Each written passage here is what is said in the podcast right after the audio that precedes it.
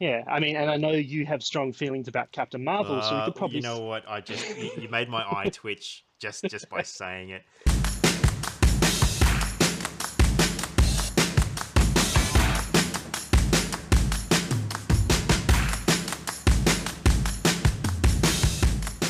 Hello and welcome to the podcast. I'm your host Kev.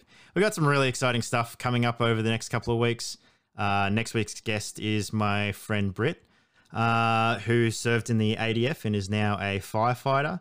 Um, and we're also recording a roundtable uh, Q&A session with all of the guests from this year. So if you have any questions you'd like answered on air, uh, go to our Instagram page, which is this is my mate with underscores between all the words, and uh, shoot us a DM um, or comment on any of the uh, any of the pictures of the guests.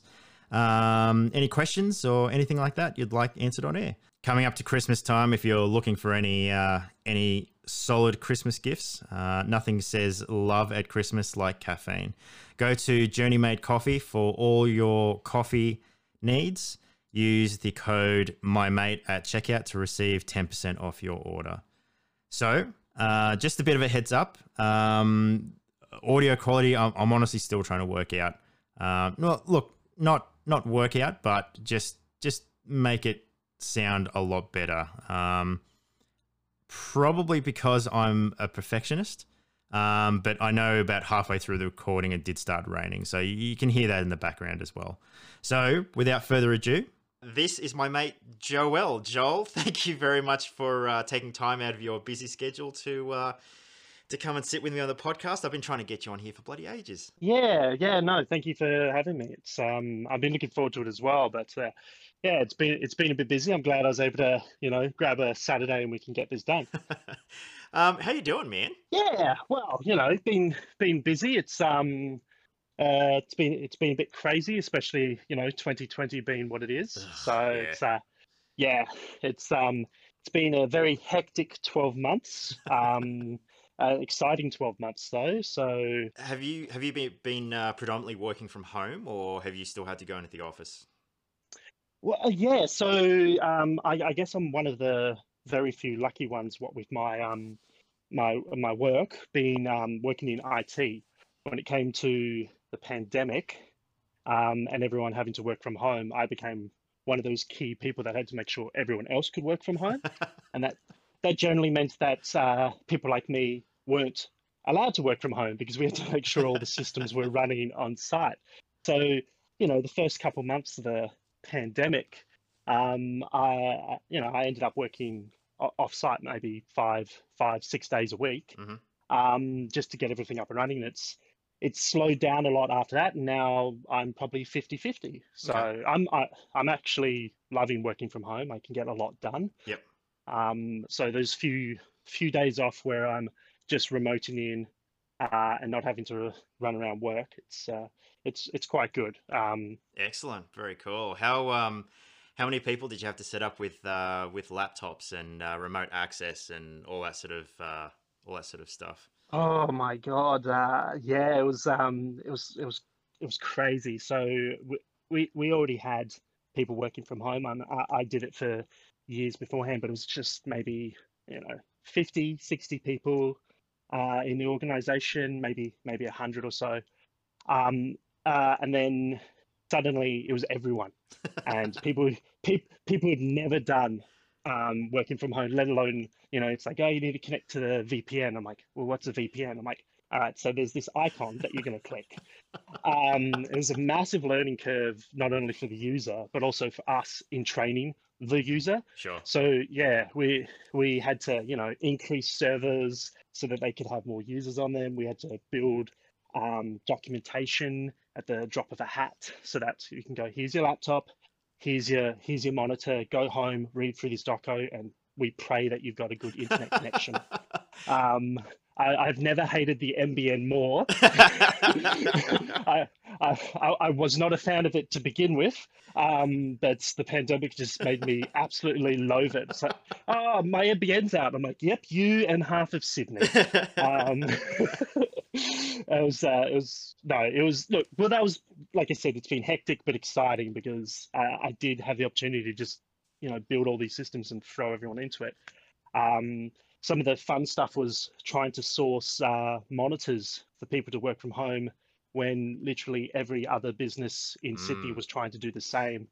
Um, we ended up actually buying some. Uh, it wasn't necessarily off of eBay, but uh, my boss had to drive all the way out to, um, I believe it was uh, Castle Hill, mm-hmm. to go pick up 20 monitors because we we couldn't buy them anywhere else. Uh, so um, we had to go long distance to just go pick these up so that we can get them out to people's homes. I mean, that's it's a lot of the things that you don't think of. It's like, yeah, we'll just set up the system, give people a code, but I'm like, oh, but they're going to be working from home for um, months. Not everyone has a gaming rig. I have mm-hmm. learned, Kev. You, you and me are one of the few people that actually have a very comfortable chair, really good, right. really good PCs, really good monitors. We we could we could sit at home for eight hours because we can game for like 16 uh, and not feel, and not feeling comfortable. So um, yeah, it was interesting having to transition everyone to work from home and it's like what do you mean you don't have a gaming desk?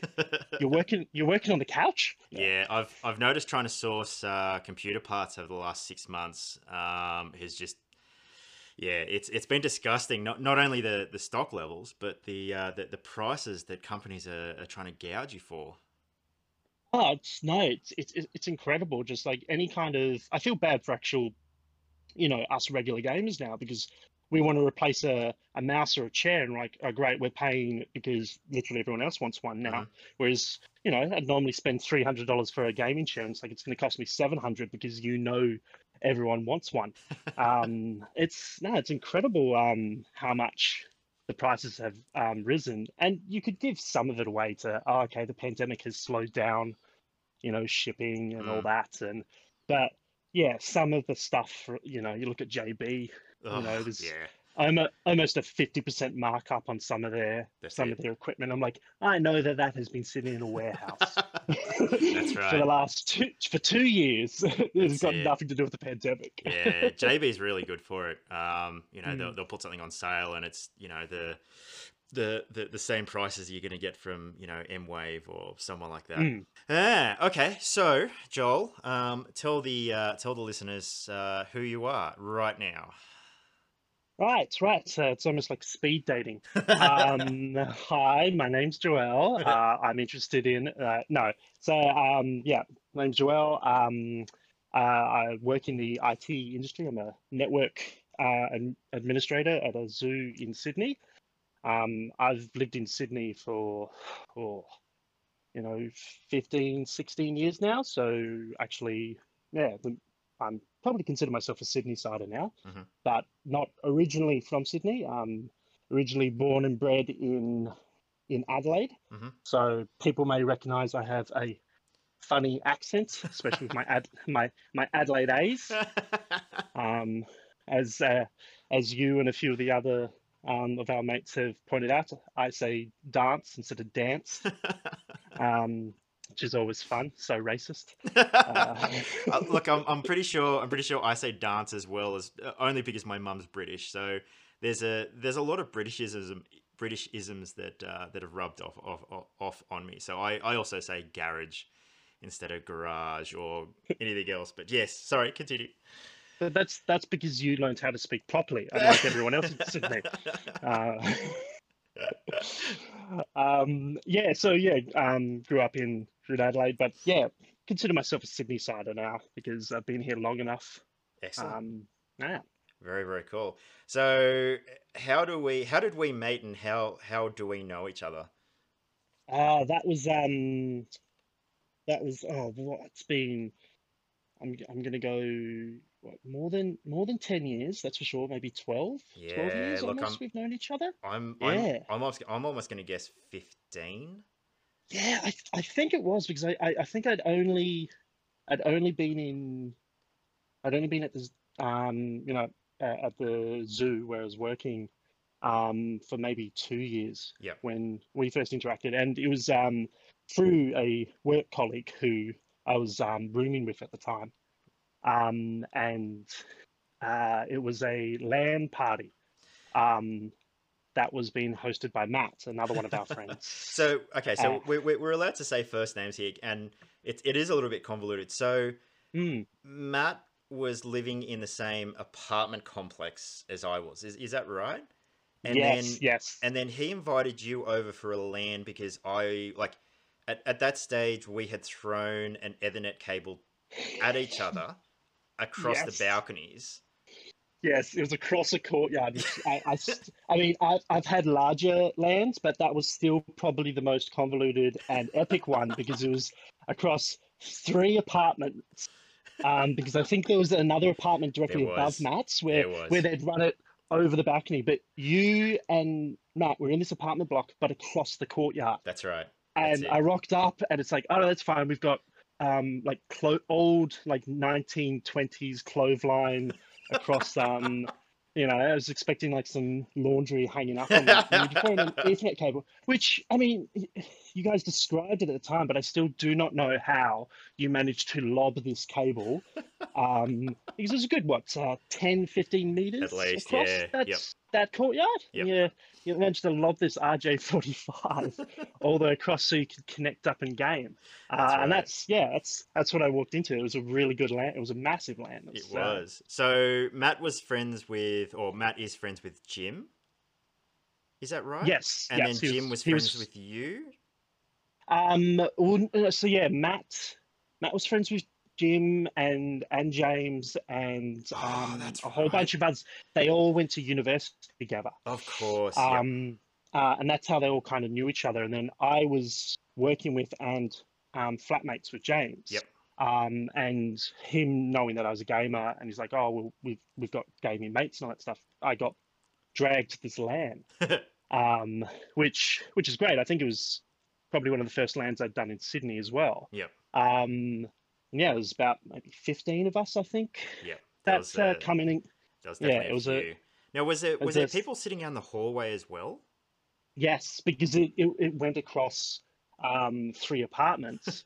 uh, we you, uh, you guys just had your doors open, so people were like, "All right, I'm bored with this room." Like because we it was also a, it was a party too, hmm in the sense that you had us gamers who were just like playing um, Unreal Tournament and Team Fortress and all That's that right. kind of shit. That's it. But then you also you had people who were just hanging out, like, Yep. "No, I'm here to drink and socialize." So they just wander between these three apartment blocks, popping their head in, um, and all that. It's uh, it had a really good vibe to it. It, it definitely did, and there was definitely for, for those of us that were lucky or unlucky, here, depending on how you look at it, with uh, with partners at the time. Um, yeah, they were. So I mean, some of those uh, some of those girls sort of joined in and, and gamed a little bit, but um, yeah, most of them were sort of uh, were were socializing and mostly rolling their eyes. Yeah, um, because you know we were just basically ignoring everything except for what was on the computer screen, and it's like this yeah, that seems to throw a lot of people off when you say I'm going to a LAN party. yeah, And I'm like, oh, so you're going to a party? I'm like, that's it's not what you think. There is no music. There's a li- there's a little bit of drinking, but n- not anything that you would consider a proper party. That's right. Uh, so the fact that we, you know, you drag people along to these things, and if they're not gamers, they're not going to have fun. no, Whereas uh, this one, yeah, there was enough people to socialize that it was a LAN party with an actual party on the side. Yep. Yeah, and there was definitely uh, definitely a, a, a diverse group as well because I think at that stage, Big Adam had joined us, and then my my housemate Brendan, who's who's been on a previous episode, um, he joined in. I think we I think we actually built him a gaming rig out of like miscellaneous bits and pieces that we all had. Yes, yes, I I, re- I remember that now. That's right. You you guys were building one on the spot. Yeah. because like I think I've got an old graphics card here, and uh, yeah, you're trying to piece together something that you could he could he could jump in. I don't think you guys ever got it functional that night. But it was it was definitely him walking in going, This looks like fun. Why can't I join? Yep, like, Well, you, you you haven't got the necessary equipment, but we'll build you something. That's it. Um which is just crazy. I, I remember a bright red gloss case, but I can't remember exactly what it was. Uh yeah, no, I, I yeah, for the life of me I can't recall it either. Yeah. So- it was, But uh, he had he also had his mate Little Adam, mm, um, and then one of his mates also joined in. Big Adam was friends with the guy that sort of lived just around the corner in the same apartment block, so he was the third room. So Big Yep. Adam and Mick, I think it was, Yep. was Yep, was in they there. Um, They, yeah, they were in the upstairs one. Yeah. yeah, and then we had ours, and then obviously um, Canada and um, and you guys were across the way. Now, Yeah. the LAN party sort of uh, continued and, and continued up to uh, fairly recently, pro- probably pre-COVID. Um, but we we all sort of uh, we all sort of did a lot of traveling, and, and the core group essentially stayed together as well. Like there was times where um, you guys all came up to the Blue Mountains to where my mum and dad used to live as well, like lugging Yeah. your gaming rigs, and then we would set up in the um, in in the bottom room there, and it would it would be it would start on a Friday night and go through till what Sunday night. Yeah, those were some of the long haul ones where it was um we we uh, I was doing shift work, so we were able to start at um like m- midday, or at least we'd start traveling up midday Friday. Mhm. We'd probably start our first games usually around ten o'clock on the Friday. Game until maybe six or seven in the morning. Mhm. Crash. Um, and then we would slowly all wake up one after another um, you know, someone would pop up, um, ha- having a coffee. I'm like, all right, we're the first two up. Let's play a game, and then everyone else would slowly rise. And I think we we would start gaming again at 12 Mhm. once everyone was awake, and then go into the wee hours, crash again at maybe two or three, and then we'd do another half day on Sunday afternoon before everyone had to struggle home after eating bags of prawn chips and Doritos and uh, just chugging back so much soft drink. I mean, I'm surprised. I'm surprised none of us had heart attacks half halfway through. Um, I never felt bad from the lack of sleep. It was the the ridiculous amounts of sugar that uh, that, that that I consumed over that that 36 hours. Um, that that really fucked me up. yeah, I, I agree. For some reason, I mean, it was probably the sugar and the caffeine that was keeping us awake. but I, I never had the I never had the crash on Friday from because we yeah we were probably only getting what two or three hours Yeah. um you know a night um which when you think about it is just stupid we had three days of gaming i don't know why we were depriving ourselves of this um but yeah I'd, I'd, I'd pop up at work on monday and i'd do my eight hour shift. I'm like what did you do on the weekend? I was like oh, i gamed all weekend. I'm like oh yeah, yeah. They'd nod their heads. I'm like no you don't understand. I literally gamed all weekend. There was six there was six hours of sleep on uh, Saturday morning and uh, Sunday morning, and that was it. Um, but yeah, it was only the probably the the sugar come down and the nausea from having eaten junk food for for three solid days. Do you think that video games and and it's really it's kind of funny calling them video games because it it sounds like such an old old terms, Mm. but do do you think video games still have still has such a negative um, stigma attached to it? Um, I think there there's it, it depends where where you're looking in in in the states. I think yes, um, and certainly in certain political spheres, there's still that idea Mhm. of you know violent games breed violent kids. Mhm. Um, but I also think the the fact that um, kids these days, you know, they're, they're all playing these games, and the parents, well, you're a parent now, Mhm. but the parents who are looking after the kids now, they were gamers, That's right. um, or a lot of them were gamers, or they know gamers and all that stuff. And they're like, well, my friend who's, you know, he played COD for years and he hasn't murdered anyone. I assume it's fine for little Timmy to play Fortnite. Yep. Um, so I think a lot of that has just fallen away, um, somewhat. It's it there isn't that stigma. There's still, I think, a little bit of um, well, they're not experiencing the world. Mm, There's still that kind of thing where it's like, oh, you know, he just stays in his room and he games all day. Yep. Um, and I, I never really bought bought into that. Um, um, I grew up on IRC, um, you know, in, in, when I was in primary school and high school, which explains, you know, quite a lot about my sense of humor, really. uh, considering, you know, I, you know, I was, I was brought up in the Mos Eisley of the internet. um, You know, it's, uh, it's, it's quite a shock. I'm, I'm, I'm an actual functional human being. But um, what was interesting is like I'd be in those chat rooms, and yeah, I was, I was in my house, but I was also, I was talking to Americans. Mhm. I was, I was, you know, because it's two o'clock in the morning in Australia, but it'd be, you know, ten o'clock uh, American time. So I was actually interacting with people all around the world. Yep. I mean, we were talking about random shit that no one should ever talk about. um, but you know, you're you're interacting with real people.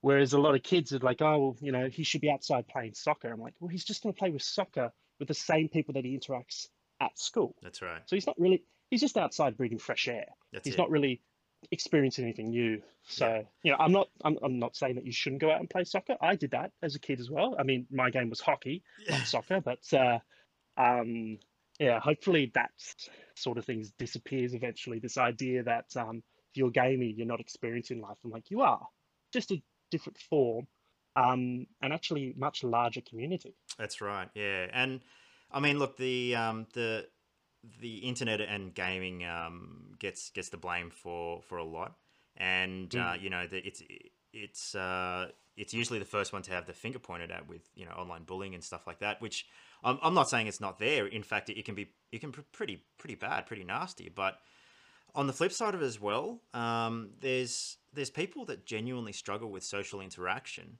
um, that and they use um, like online interaction where they just they, it's they feel so much more comfortable being online and they can be behind a computer screen and you know they can have conversations and game with people and have constructive conversations and find like-minded people to to hang out with and share ideas with and um, you know that sort of thing especially at the moment with covid i, I think it's so ridiculously important Um, yeah, I, I couldn't agree more. It's um, uh, you know, it's it's easy for someone to say you should be out there making real friends, but I mean, like if you if you have that issue where it's like you're you're standing next to someone, you can't make eye contact when you're having a conversation, or it's, it's difficult for you to open up like that in a physical world. Mhm. When when you're online, you you can have an avatar, like you can be behind something. That's that's why um, that old game. Actually, I say old. I think it's still around. Second Life Mhm.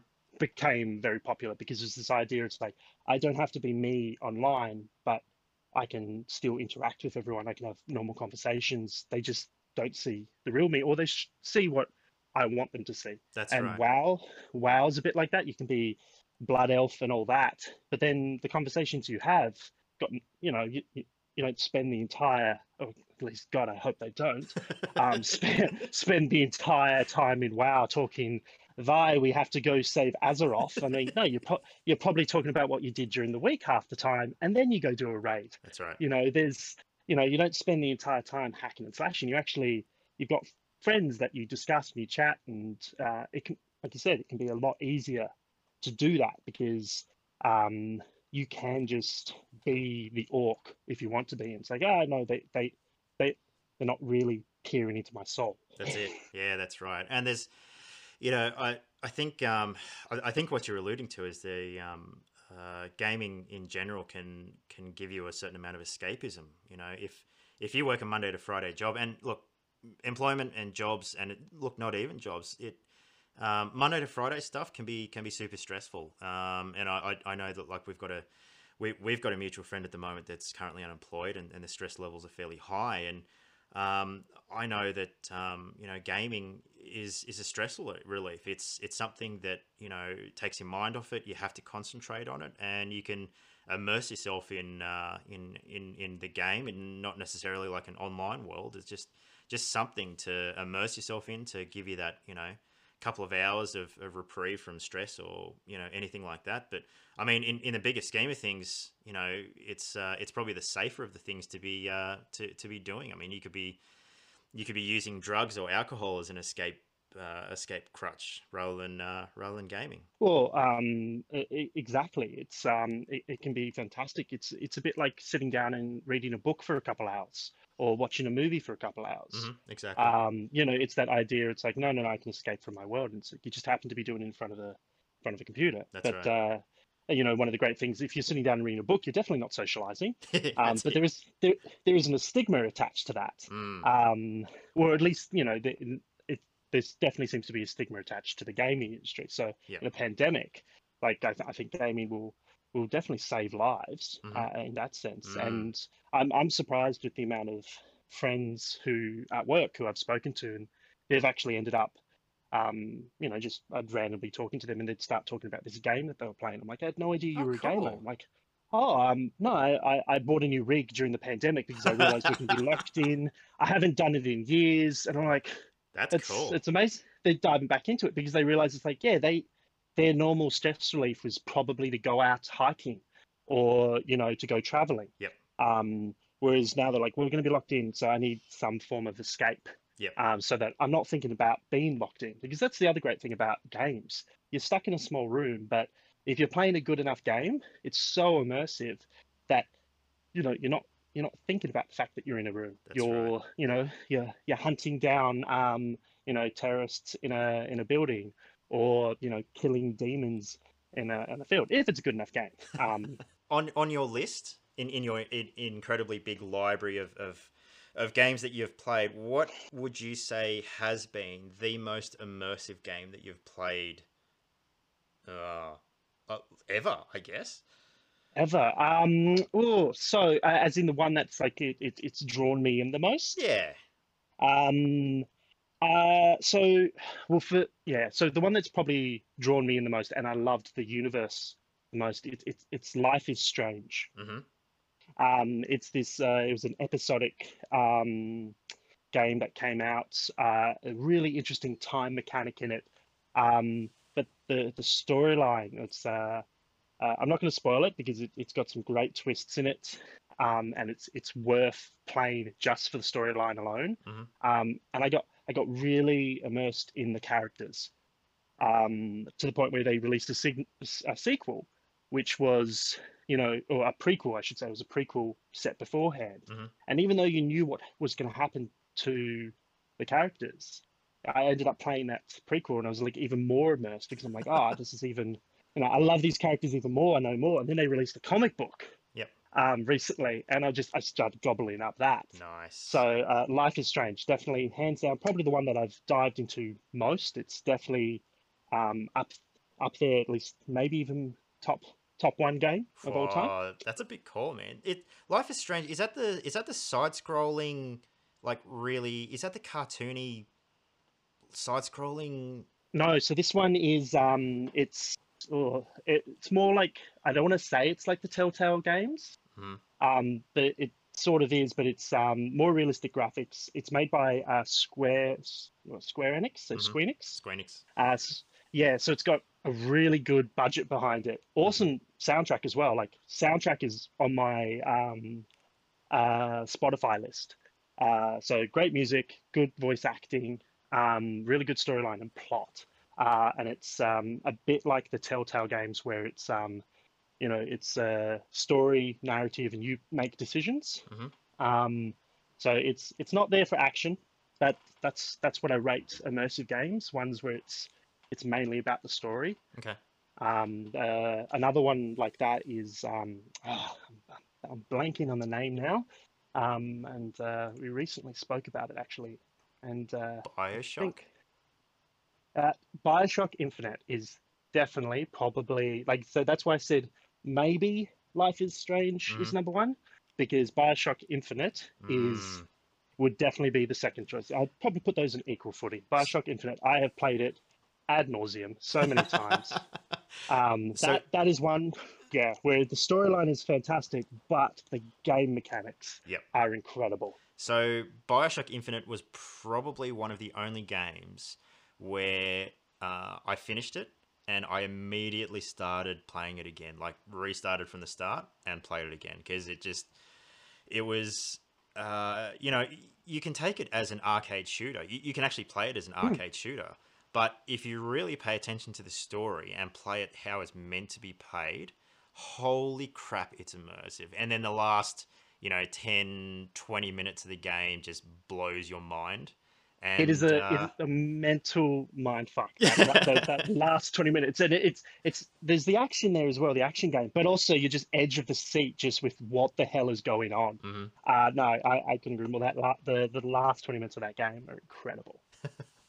so Uh, out of all the games you've played and y- you are you are a huge audiophile um, and so am Mm. i so out of all the games you've played what game has the best original score the best original score. So um, I would probably have to lean towards a Final Fantasy game. Ooh, good choice Ah, Yep, final. I like. I love the Final Fantasy um, series. I've been slowly working through them. hmm Um, my favorite Final Fantasy, and it's the one that uh, I think it's the first one I ever played. Uh, Final Fantasy Nine, hmm um, and that is, it's uh, that's more. I love that score, but more for the nostalgia. Like I can open, I can. I've got it on CD, of course, Mhm. uh, so I can play that opening tune, and I'm just immediately I can picture the the main menu screen. I can picture the characters. It's amazing, and I can flick through it. And I'm like, I know, ex- I know exactly where.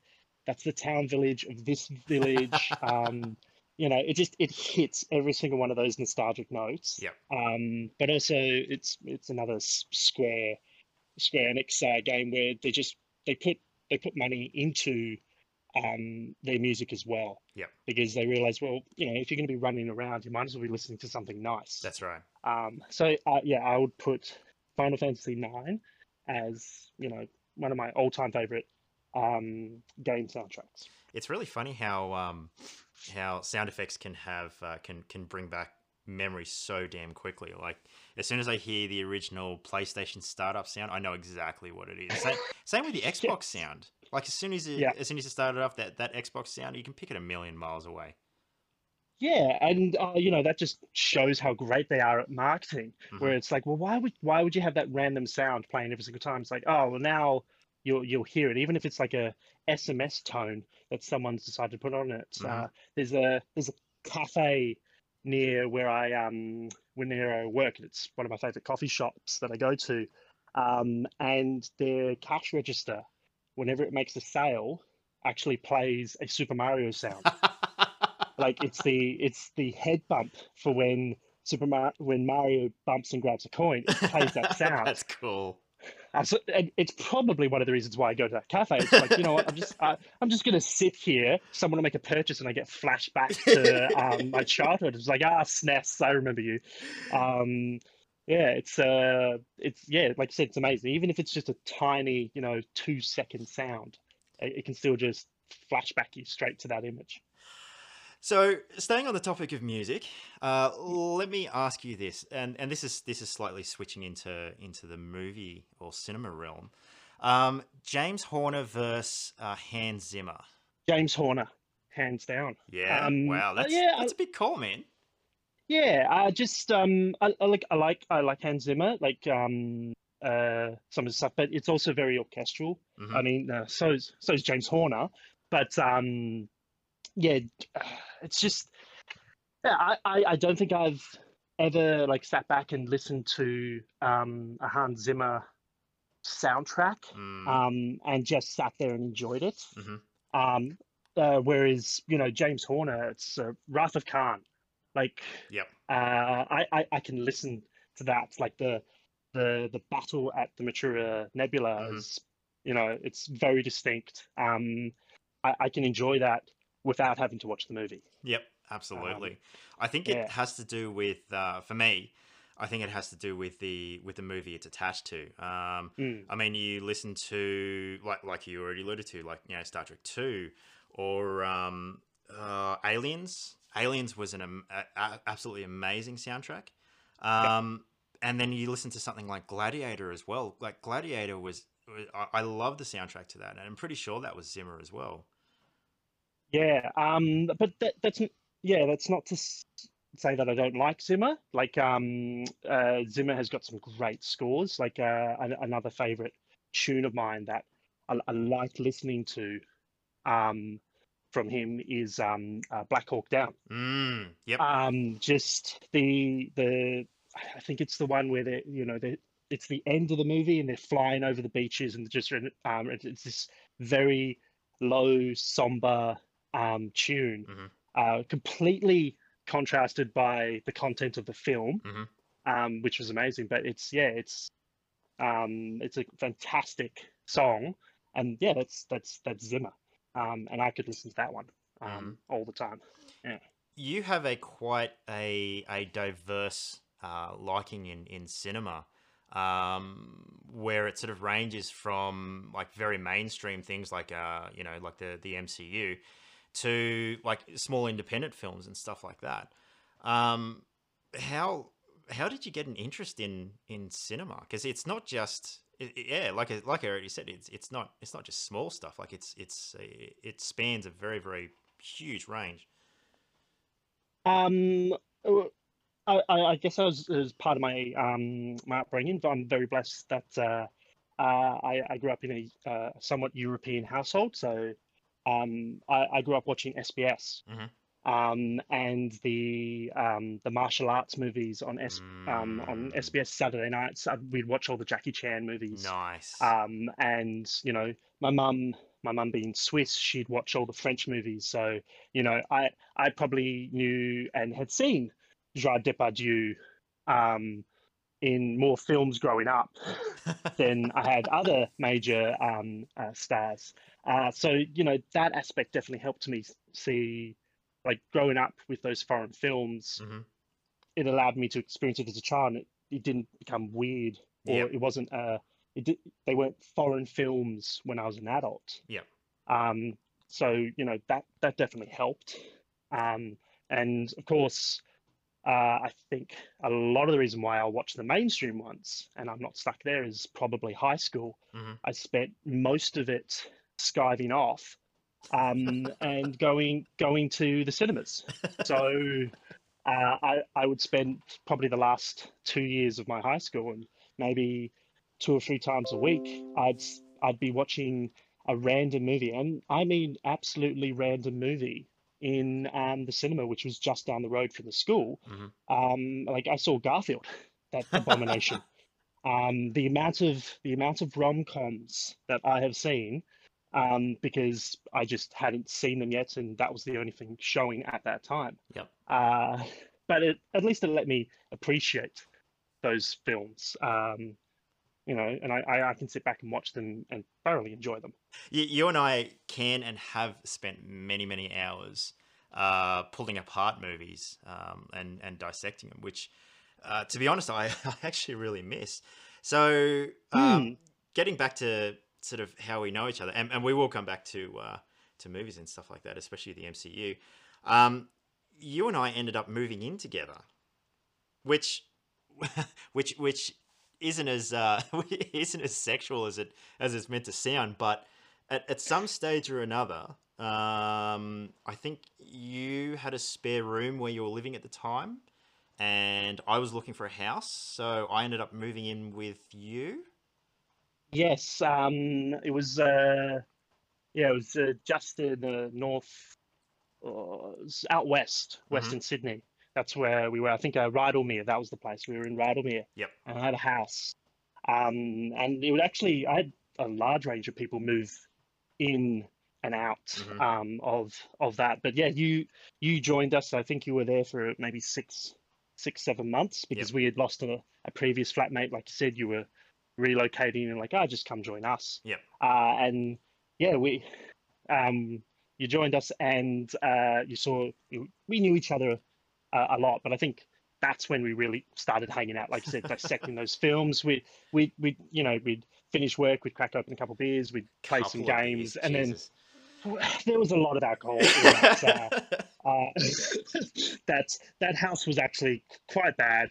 Um, I, I, I think I, I drank a good uh, couple years worth of um, alcohol just in those six seven months.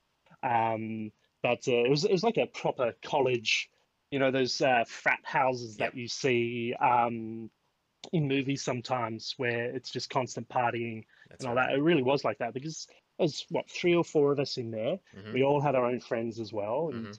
you know there would be a party every single week. Yeah. Um, but then we were also, you know, constantly um, hanging out. Absolutely. Uh, yeah, and I, I recall your um, your Pocari sweat bottles just constantly lining your windows, and I think that was just you trying to rehydrate after all the uh, all the cigarettes and uh, booze that we were Jesus. chugging through. easily easily one of the best experiences of my life because I, I I never got to experience uh, university or anything like that and and I was I, I was quite um, uh, in in high school I was I was never sort of one of these people that that did that sort of thing but so there was a single garage in the front which basically we converted to a computer room we crammed three or four computers in there Uh, I, I beg to differ. We didn't we didn't turn that into a computer room. It was a man cave in in every sense. It was um and and we worked wonders. Like people were shocked what we did. We we, we ended up putting not permanent carpet, but we put carpet down. Mhm. There was shelving. Um, and yeah, it was I think it was three computers. There's a whole bunch of um, you know, nerd paraphernalia everywhere. Uh, and you could still open the garage door as well. Yep. Um, to let the which stench out. yes, because like you said, it was a man cave, and it, and it and it definitely stank of one. Um, I remember, yeah. So easily the best time. Uh, also the worst for my health. Um, there was, you know, I would come home from work because at that stage I was doing Monday to Friday, and, and you were um, you were working shift work as well, so you were sort of all over the place. But there were many, many times I, I think, and we, we had a rule that, um, you know, if we um, uh, if if if we if we were in our rooms and the door was open, then we were um, we were open for conversation or open for gaming or something like that. But if the door was shut, we could we, we were just chilling or you know doing whatever. But there was, um, you know, we'd literally come home from work, um, jump in someone's car, go get some ridiculously bad food. Um, uh, it wasn't just it wasn't just bad food. You and me would constantly go do Harry DeWheels oh, that's right. and Krispy Kreme runs. yeah, We, we we'd hop in the car and we'd drive out to um, I think it, I think was it the original Harry DeWheels the the truck stop one. no. So Um, the, the the Harry DeWheels that we were going out to was actually Orange Grove.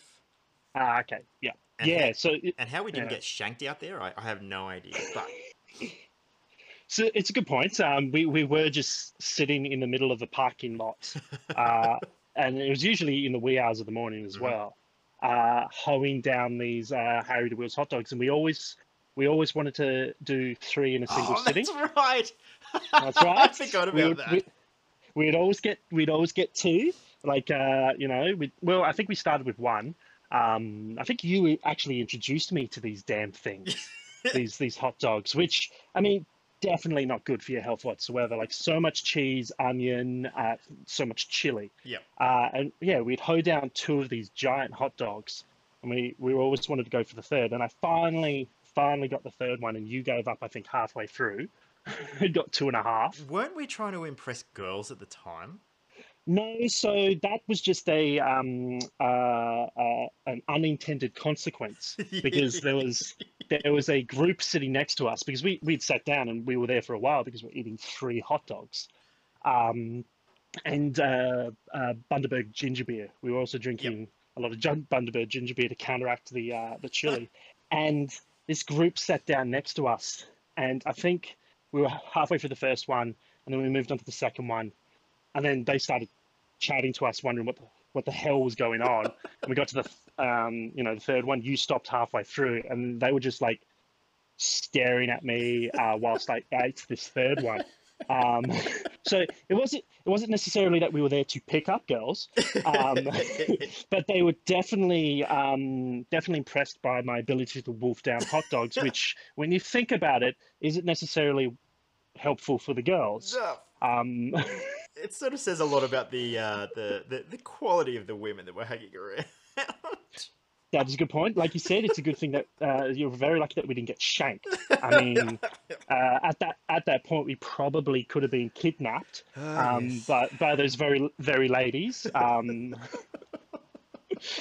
uh, but uh, like, it wasn't just the hot dogs because there was a Krispy Kreme Mhm. directly across uh, the car park. That's right. So once once we'd done the the the hot dogs, we went and grabbed a a dozen Krispy Kremes to take home. Now, Joel, tell the listeners the uh, the the epic story of uh, the, the the story of the, the the tale of the disappearing Krispy Kremes.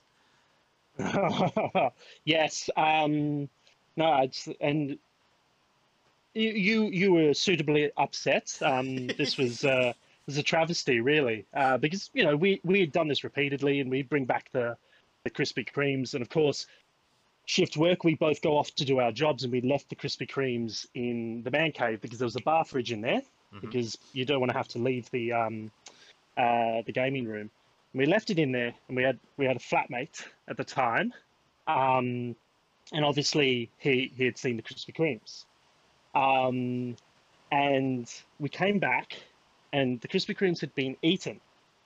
Um, and he thought, and he thought this was a fair trade. Like when we opened it up, and it's like, all right, there's well, like we had two dozen, and we're down to six or something like that. And there was a single block of Cadbury milk, one kilo block of Cadbury milk chocolate. I'm like, even in a financial um, transaction, that is definitely not meeting the amount of donuts that he ate. That's a three dollar block of chocolate.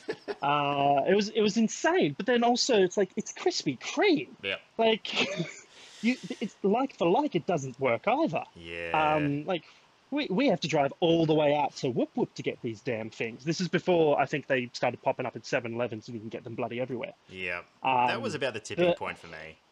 The Krispy Kreme. I'm, I'm not surprised. It was just it was so so like it was just rude basically. it's like I, I, I get that Krispy Kremes are, are addictive. Like I definitely understand that, but just to have the the balls to go, yep, fair trade. Here is a block of chocolate. I'm like, no, that's not fair trade. How you would have been better off just eating the Krispy Kremes and saying fuck you. It, would- it would have been less insulting. In fact, That's right. That's it. Uh, we um, we do enjoy food a lot, and it's not just Mm. it's not just bad food. Uh, we've we've been to many uh, uh, many a uh, many a sushi place across Sydney as well, especially when we used to live there when I could afford it. Uh, yeah, there, well, there's one in particular that we um, we went to was in uh, Wynyard. It was uh, and I think we frequented that almost uh, every uh, bi-monthly. It was almost uh, every two months. And yet We, we we would rock in, we would ask for the two boats, and they would never give us the like. They at least they could recognize. I mean, they, at least they could recognize you. You're you're like one of the only white people that used to go in there.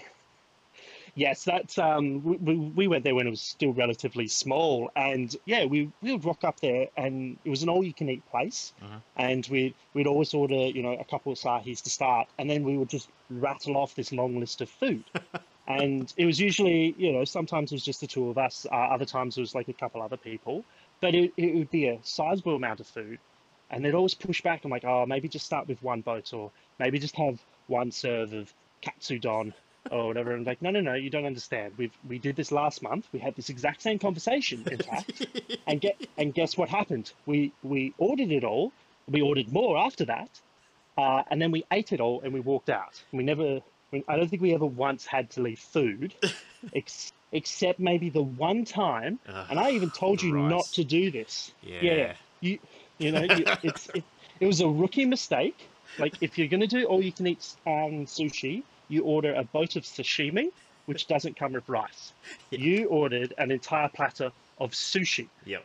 so basically you ordered 30 pieces of rice that we all had to eat i mean it's it's like i was like all right i'm going to do all you can eat but i'm going to eat an entire baguette There was yes, there was there, there, was definitely a lot of rice, and it was it was a rookie error. But uh, yeah, no, that was uh, we we frequent that that place quite a lot, and uh, I'm pretty sure uh, one time you and I ate them out of salmon.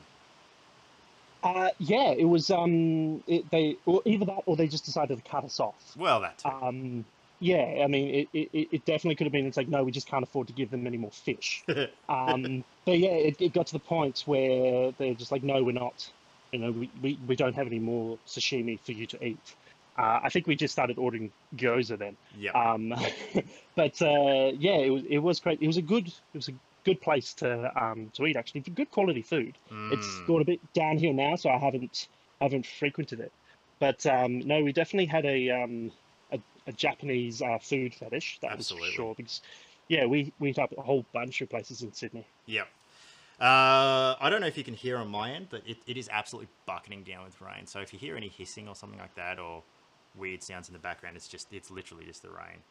Um, Right, not not snakes um, in your garage.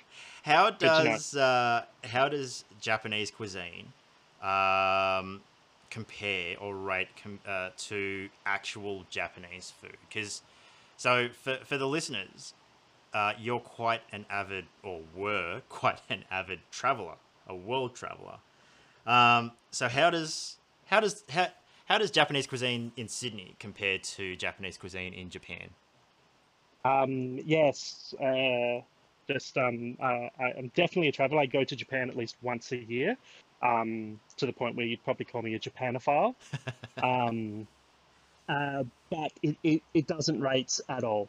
Um, so I think ramen is probably just my personal um, uh, opinion on it is just uh, ramen is probably the closest you'll get to something that is um, tastes like it does in Japan, mm-hmm. and only only a few places in Sydney. Like I've got some set ramen joints that I'll go to because I'm like, yep, this this tastes like it would if I was ordering it in Japan. Yep. Whereas our, our, our sushi trains, our um, uh, you know, our yakitori places, they, they don't they don't compare. Yep. Um, they they've got it down pat. They've been doing it for you know uh, centuries in Japan. It's just uh, every hole in the wall. I, I can't recall a bad meal that I've had in Japan. Wow. I've had some I've had some weird meals. um, purely because I didn't know what I was ordering at the time. Mm-hmm. Um, uh, I was just picking random stuff, yep. and they didn't have pictures. So I've had some weird meals, but even that stuff when it showed up, it still tasted fine. Um, what's I, I couldn't tell what, you. What's one of the weirdest meals you've had? Um, well, that, one of those. It was weird in the sense of what I ordered, and I think even the guy was wondering what the hell was going on because because when I said to, all I wanted, I was traveling from one city to the next, and I had maybe two hours where I could get something to eat. Mm-hmm. Um, and I was in a train station. It wasn't one of the major ones, so they didn't have too many food options.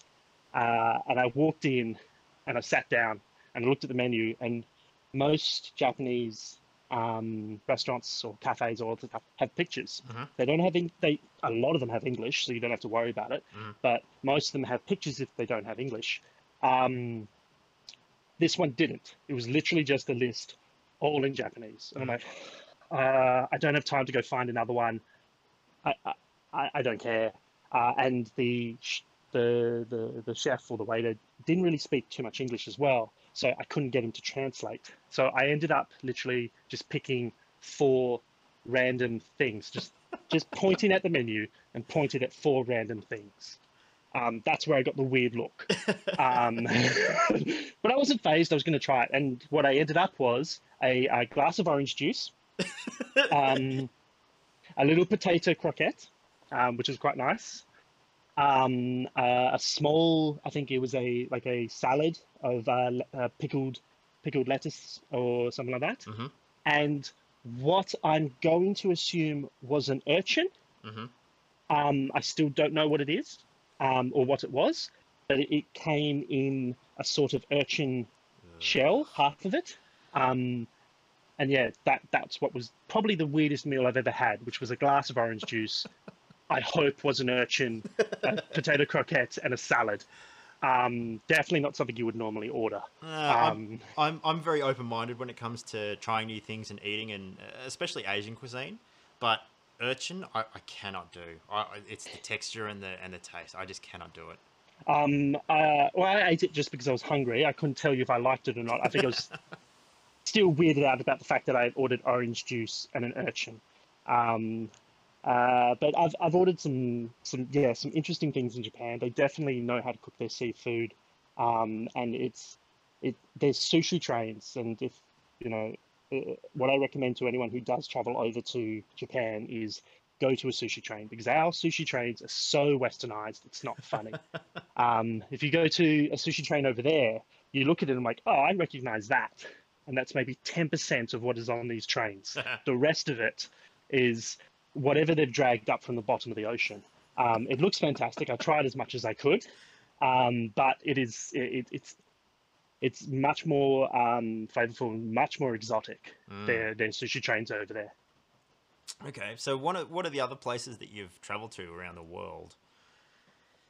Um, I've I've been all over. The um, last year I did Iceland, mm-hmm. um, which which which was fantastic. Um, it was and it was it was definitely it was definitely one of the the weirder countries I've been to in the sense that um, uh, it it was how they lived and the climate and everything, it, it, it didn't match anywhere else I had traveled before. Sure. Um, so that that was that was fantastic. Just uh, the the island. It's it's all it's all volcanic rock.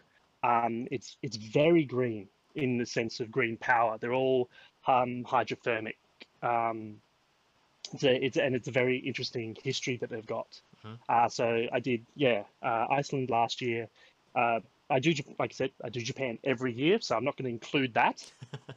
um, I always do a two week trip in Japan uh, every year. Uh, previous year before Iceland was Canada Mhm. uh, and, and America. So I did uh, New York City, Mhm. um, then up to Boston, Mhm. uh, and then over to Toronto, and then I did the Banff National Park, which is Very the cool. Canadian Canadian Rockies, and it's it was gorgeous. Um, and I did a lot of uh, lot of hiking out there, so it's it's very lucky that I'm talking to you today because I probably should have been eaten by a bear. What was what was New York City like? Um, it was so I uh, I stayed in uh, in Jersey, um, actually when I was in New York and I had to travel in. It's um it is it's so it's it's another world almost. Just how busy it is. Like Sydney is busy, but it's not America busy. Like New York busy is just incredibly busy, but so functional. Mhm. Like you think that many people in that kind of city, like how does anyone get around?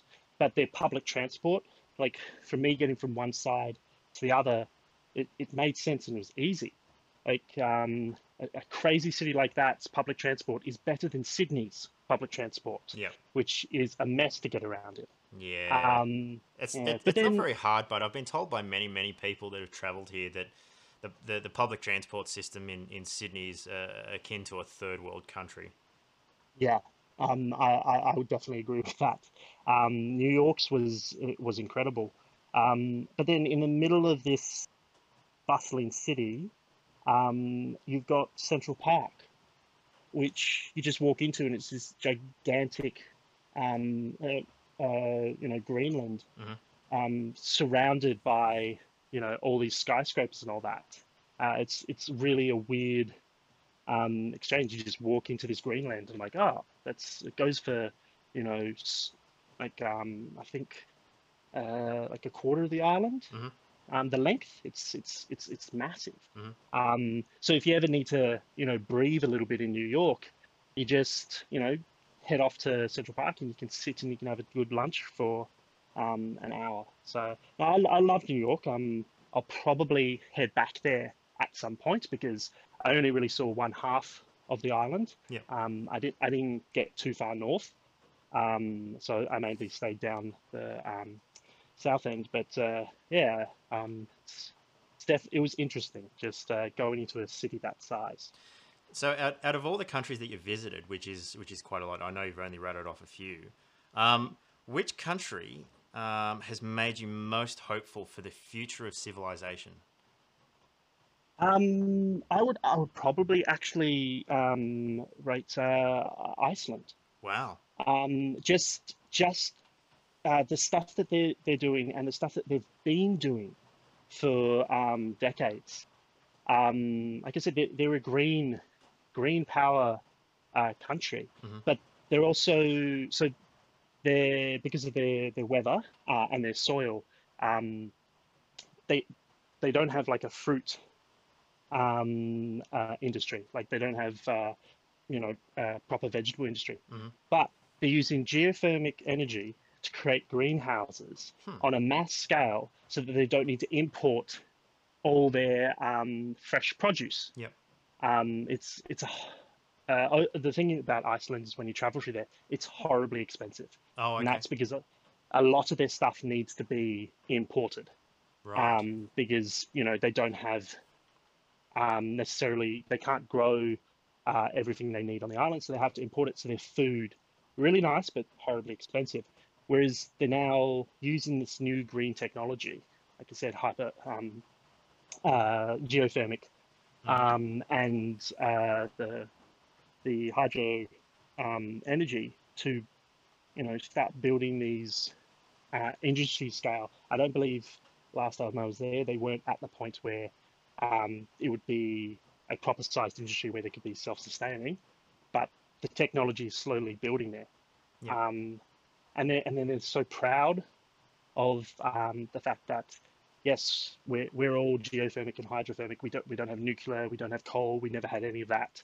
Um, and that technology has been around for so long, and they've just they've just been doing it. They're lucky because they have so much geothermal um, energy around and so many waterfalls that they're allowed to draw on this. Yep. But the, what gave me hope is that if they've been doing it for decades, it means they've got the technology there, which means it can be, um, you know, appropriated elsewhere. Yep. You know, you um, the, you've you've got that um, you know, the future uh, industries that Australia could incorporate and America um, already technically exist in the world. Um, it just needs to be adapted uh, and adapted properly and efficiently. Is Um, do you feel that the uh, the whole reason that Australia hasn't uh, implemented a more greener approach to energy in the future is wholly and solely political, or are there other reasons? Um, I think a lot. Yes, um, I think the the majority of it is is political. It's um, not necessarily.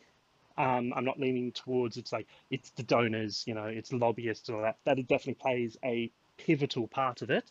I think a lot of it is this idea of um, if we destroy the coal industry or if we move away from the coal industry, jobs will go. Mhm. People will lose jobs um, in my electorate. So I can't be for. We, we saw it play out Mhm. in the last federal election, where you had Labor and the Greens in particular pushing this anti-coal rhetoric, but they were pushing it in in um, electorates where they go, well, yeah, if you, we don't, if you take that away, what what do I do?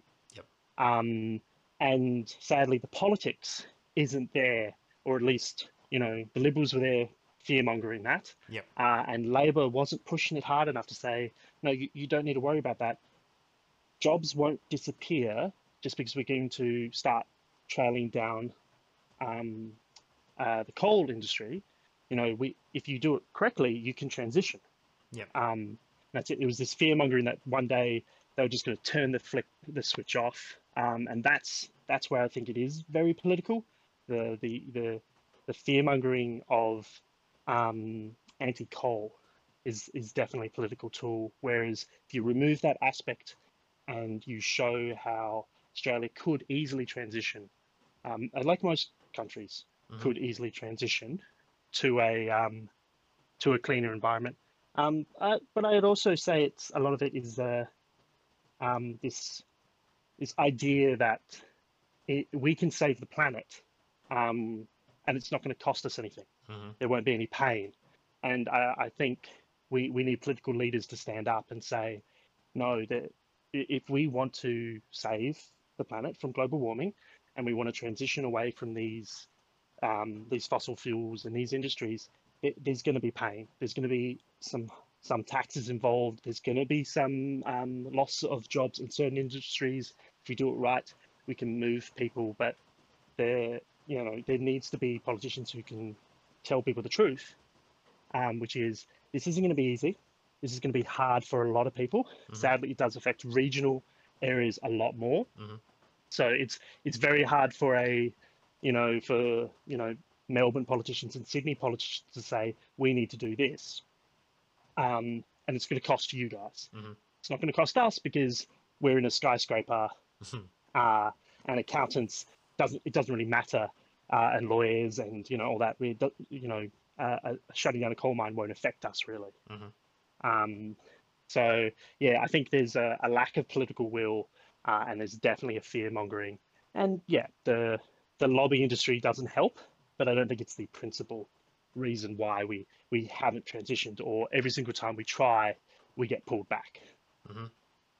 I think there's a um, uh, I, I think there's a very much uh, a culture of well we've done it this long for like, like this for, for this long, and there's a it's um it's almost a uh, look I'm not going to say it's it's a it's a fear of change, but I I- think you're right. They just they, they need to take that step. Someone needs to take that step, and I, I- I don't think it's the current political political parties that are going to do it. Uh, no, you you need those co- coalitions. Like I, I'm actually for a minority government. Um, I believe they're, they're they're quite handy um, in order to get those sort of issues through. So um, the the Gillard minority government, I think, was they actually got through more legislation um, than uh, I think Abbott's um, majority government. Uh, but they did deals with the Greens and the other independents, and they were able to make these these deals. That's why we got the carbon um, tax, which I, I, don't want to actually call it the carbon tax, but you know that's what everyone knows it as. Yep. Um, so I think in you won't get the political will. I think from the major um, parties, you need to get them from the minor- the the smaller parties Yep. doing deals. Hmm. There you go. Um, but it's also it's not a it's not a new thing. Um, this goes back to you can go back to when automobiles first came around um, in, in the states. They actually made it so that automobiles couldn't go faster than horses when they first arrived. Mhm. Um, you you they could, you know, of course, mechanically go faster, but they weren't allowed to because they didn't want horses, the horse industry, and you know carriages and um, you know all the things associated with the horse industry to fail. Yep. So they hobbled um, cars because they're like, that horse, the horse industry needs to stay alive. You know, so they they've been doing this for ages. This uh, this clinging on to the um, to the what they're used to and what everyone is connected to. Um, eventually, you know, cars took over. So um, you know, there is hope. It will eventually happen. Uh, whether it happens fast enough, though, who knows?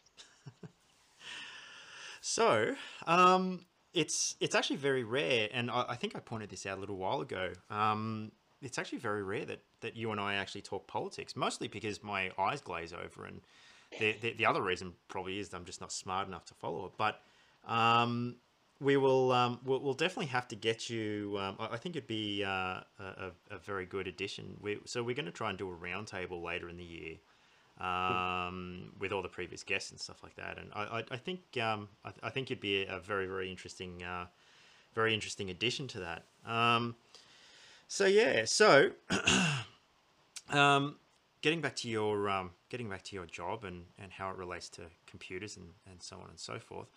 Um, d- have you found that working in IT, because before you worked in IT, you were uh, you're working in a, in a different part of the zoo. Um, have you found that working in IT has has turned you off computers? Like, do you find yourself more like wanting to get away and unplugging? Um, not not really, which is uh, that was actually one of my my worries um, as well. Um, so I I studied um, IT ten or no fifteen years ago. I started studying IT, and that's why I originally um, worked for the zoo, um, and that's where I got my first job with them. Had nothing to do with IT. Um, I was just uh, you know uh, working on the cable car, front facing customer service, and I did that during my course. Mhm. Um, and I did it for four years while I did my course. And then at the end of my course, um, I did have that worry. It's like, oh, I like computers. Do I really want to work in this industry? So I actually only ended up applying for one job ever um, after my course, and that was an IT job in the zoo, Mhm. Um, which I didn't get an interview for. So you know, that's uh, finally got in.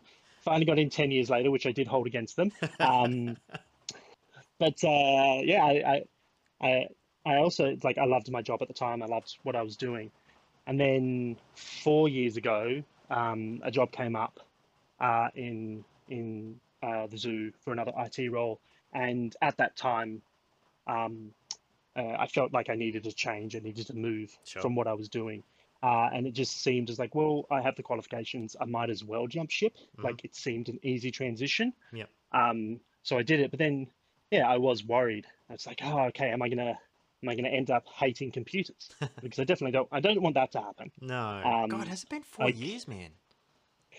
Yeah, I've um, I've officially been working as an IT professional, and um, I know we're on a podcast, but I was definitely doing finger quotes at that point um, because I definitely don't consider myself an IT professional for about four years now, um, and it's crazy. But um, luckily, I actually haven't found that um, I, I get turned off or that I need uh, screen away time, just because, I mean, what what I do on the computer. Um, at home is so so amazingly different than what I do at work. Sure. So as a as a network administrator, I'm I'm, I'm building the network. I'm configuring switches. Um, I'm not going to go into too much lingo, otherwise, like politics, your eyes will glaze over. um, um, but yeah, what I, what I'm doing on the um, at the zoo, I, I I don't do that at home. Like Mhm. it's I, I wish I could game at work, um, but you know they'll they'll definitely stop me from doing that after a while, um, or fire me. So um, yeah, I, I I can have that difference where I can sit at a computer and code for five six hours straight at work, but then I can go home and I can put on a um, a movie or play a game for a couple hours on my laptop or on my um, uh, uh, uh, um, um, uh, monitor. Yep. So yeah, no, I I, I I- I, I think I'm lucky that I haven't had that computer drain. Um, I do constantly think it's like, oh, will I eventually get sick of the job? I'm four years and I haven't yet. Mhm. So you know, fingers crossed it'll it'll play for a little bit longer. hmm Um, but uh, part of getting out is that's me traveling. So if I need to switch off, I just leave the country because uh, it seems a bit extreme um, to to relax, but also it gets you completely disconnected Yep. from from that world and from everything. Um, I typically travel alone. Um, you know, I do I do do um, group trips as well, which are fantastic. They're a different type of holiday experience. hmm But if I ever need to switch off and get away, Yep. um, I'll I'll go traveling because there isn't much. Um, if I'm in another country, I feel bad if I'm sitting in my hotel room gaming hmm um, because I'm like, no, I'm here to experience the sights. Yep. And I guess that's as long as I can continue doing that, uh, I think I'll I'll be lucky to keep my enjoyment of my job and my gaming life and my um, involvement in all the computer um, aspects. It's um because I've known you for for so long, and and because we um because we used to live together, and and so on and so forth. It's it's been really interesting seeing your transition from um, casual worker um, to to whatever the hell this is, which is it's, it's been really say- interesting. Do do not say it's a career that will make me want to quit. Um, no, it's uh, it's it's been interesting because I, I loved I loved my um, my work at the zoo before I joined IT, um, and I remember you know there was always that question, it's like when are you going to get a real job? Um, you know the the idea that me earning twenty five dollars an hour and working eight hour hours a day, Mhm. five days a week wasn't a real job Mhm. um, just because you know there wasn't a career path. Whereas I don't get asked that anymore now um, because I'm in IT. They're like, oh, we assume you've got a real, real job. Now the question is like, when are you going to get married and have kids? Um, yeah. I, I'm not which I'm not sure which one I hate more. Um, I'm, I'm almost I'm almost tempted to go back to casual work just so I can get back to when are you going to get a real job.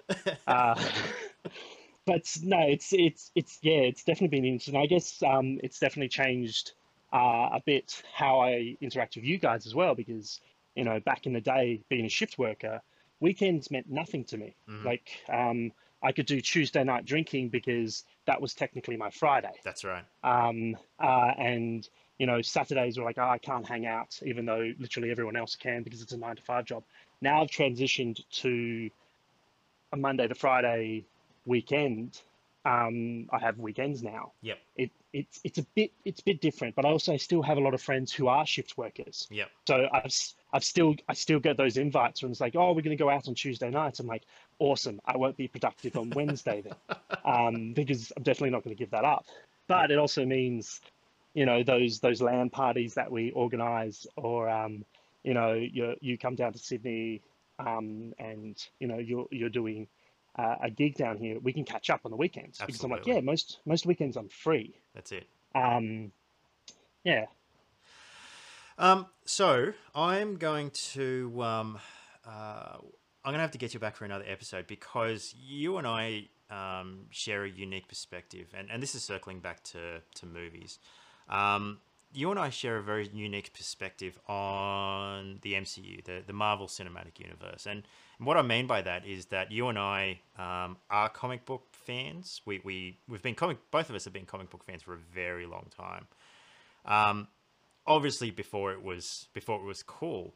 And it's it's been very very interesting seeing the transition from comics into like mainstream cinema. Um, and to be honest, I, I still can't believe how well it's gone. Like there's there's so many movies, um, and so it's covered so many characters and and included so many things from the comics. But so I would like to get you back for an episode into a deep dive, and I'm thinking maybe we go through the chronological order or the the release order of the MCU movies, and while we'll talk about a, a few of them and, and brush over a few of them. Um, maybe we'll go go for a deep dive into a, into a few other ones, maybe our favorites that uh, that covered a, a, a, few comics, or you know, we can talk about what um, what comics they included, or what we liked or didn't like, and stuff like that. Yeah, no, that um, that sounds fantastic because uh, yeah, like you said, we we we we were both avid comic um, readers and collectors before this whole MCU thing started. So it's yeah, it's it's weird to see um, you know the whole it's the whole cliche. We we liked it before it was cool, um, but we also you know we liked it um, before you know it, it was live action. Mm-hmm. Um, so yeah, it would definitely be interesting to just pick a few of those apart. We can definitely gloss over a few of the um, uh, the more rubbery ones. Um, definitely, we can skip Iron Man. Iron Man. Iron 3. Man three. Oh, see, see, I, am gonna I'm gonna have to fight you on that one because I actually I didn't mind the um uh the Edward Norton Hulk movie. Really? Yeah. So and look, I'm not putting it up there in the top ten or anything like that. Um, but uh, I, I could rewatch that movie. Definitely couldn't and definitely won't rewatch Iron Man 3. That is a horrible piece of shit. Um, and they, they definitely should not have done it. Um, no. But uh, yeah, I mean, and I know you have strong feelings about Captain Marvel, uh, so we could probably. You know what? I just you, you made my eye twitch just just by saying it. And funnily enough, uh, you and I have very differing opinions on Ragnarok as well. True. Yeah. Um, I liked the direction of that. So I think yeah, if we start picking these uh, movies, I think we'll we'll have some interesting discussions because we'll just hit those moments like I can't believe you liked that scene or that's a horrible representation of the character. Um, so yeah, it'll be interesting to get your perspective on a few of these movies, and there's there's so many of them. Yeah. Um, and they're all vastly different as well uh, in genre and style and um, just uh, filming techniques. Yeah, and then we can maybe we can touch on the uh, how we perceive the future of the MCU with you know the Natalie Portmans and the. Uh...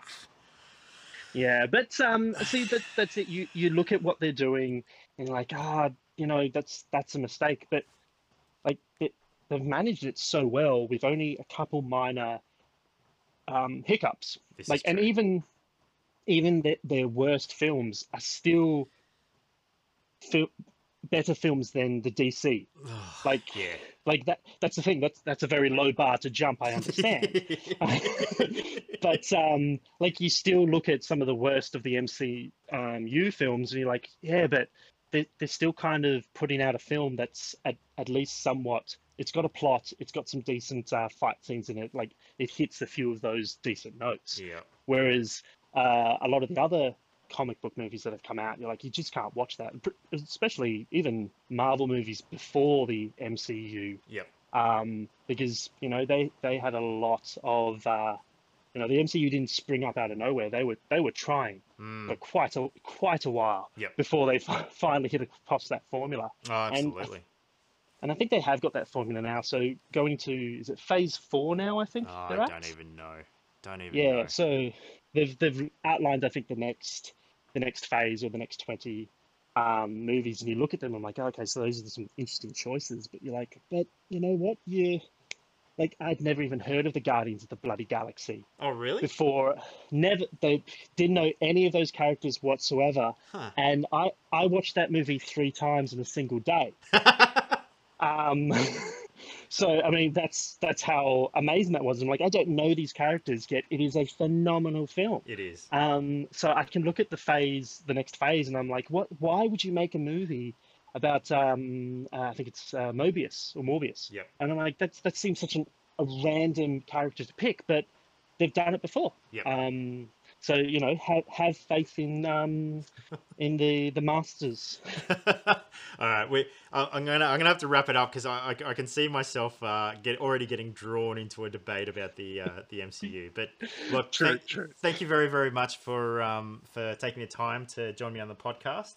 And um, No yeah, we'll uh, we'll definitely do another episode for uh, just the MCU, and I hope you'll join us for the roundtable. Uh, yep, I, I'm definitely uh, keen for that. It's been it's been great to just do a short dive into the MCU. So um, yeah, no, thanks for having me on. Brie Larson, God. Sorry, I shouldn't have mentioned it. Why did we end on such a sour note? All right. Um, are you going to stick around? Are you going to uh, jump online, or are you um, are you going to call it a night? Night. no, no, no. I'm I'm not working tomorrow, so I can uh, I can uh, I can stick around and um, hang online, Cool. get some gaming in. Yeah, I'm gonna I'm gonna fire up, and uh, we might have a game of Siege or Company Heroes or something like that. Awesome, sweet, Cool. sounds good. Thanks, man. I'll talk to you later. No worries. See ya. The opinions or views expressed in this podcast are personal and belong solely to the host or guest and do not represent those of the people, institutions, or organizations that the host or guest may or may not be associated with in a professional or personal capacity unless explicitly stated. Any views or opinions are not intended to malign any religion, ethnic group, club, organization, company, or individual.